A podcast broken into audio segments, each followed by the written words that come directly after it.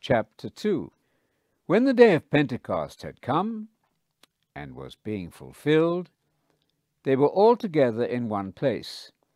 Suddenly there came from the sky a sound like the rushing of a strong wind, and it filled the whole house where they were sitting. There appeared tongues of fire distributed to them, one sitting on each of them.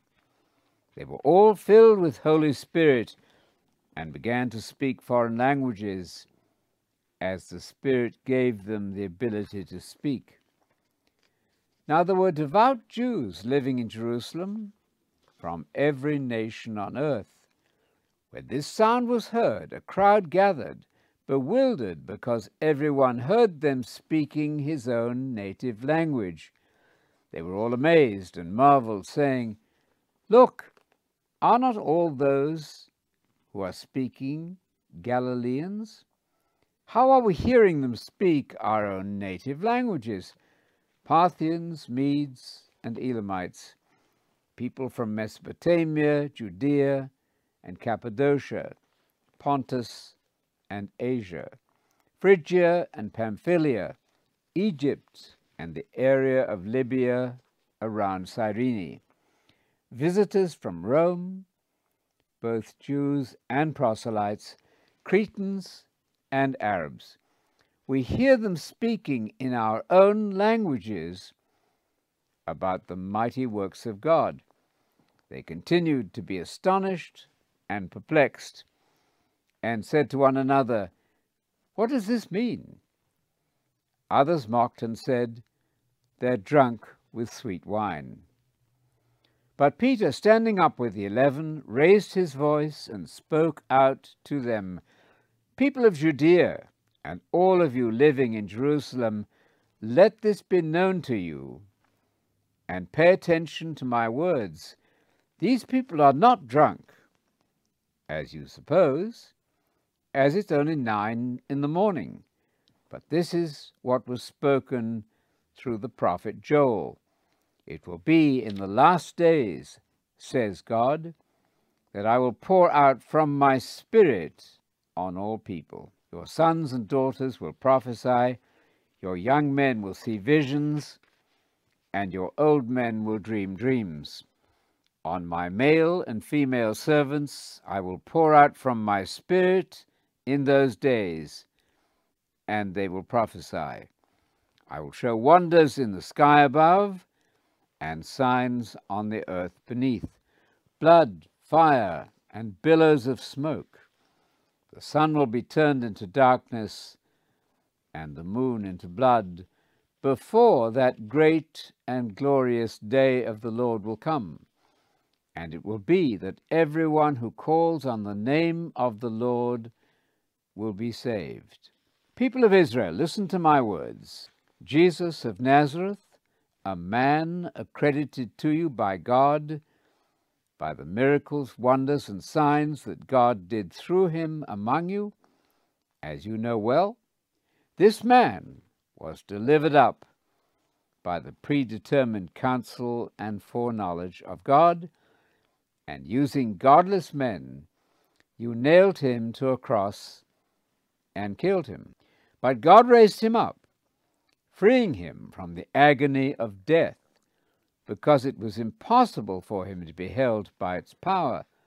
For David says of him, I saw the Lord always before me, because he is on my right hand, so that I will not be shaken. My heart therefore was glad, and my tongue rejoiced. Moreover, my body will rest in hope, because you will not leave my soul in the grave, nor will you allow your Holy One to see decay. You made known the ways of life to me. You will cause me to be full of gladness with your presence.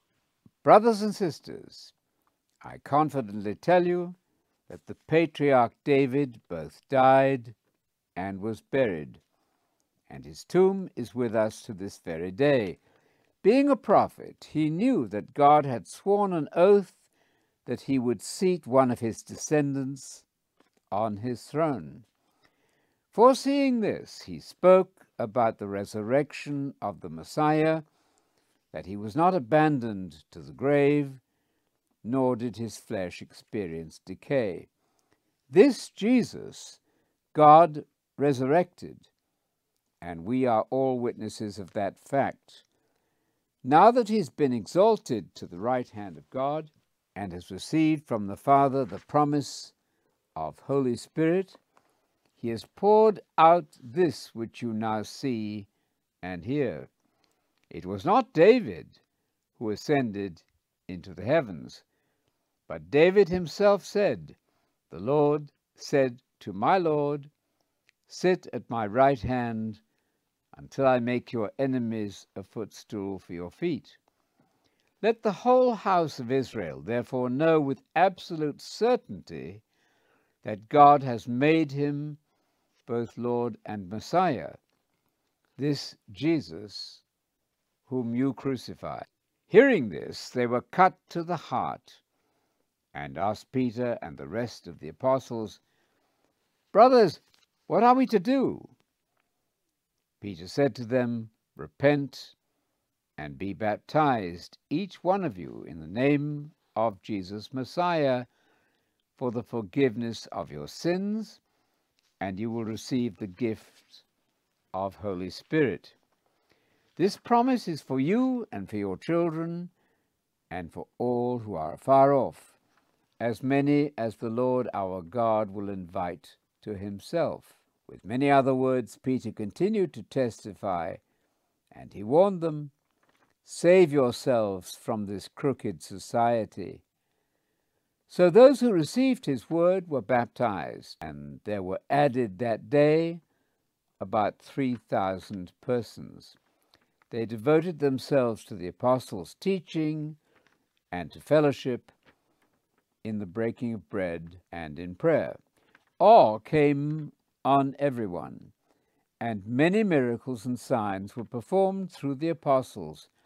All who had believed were together and had all things in common.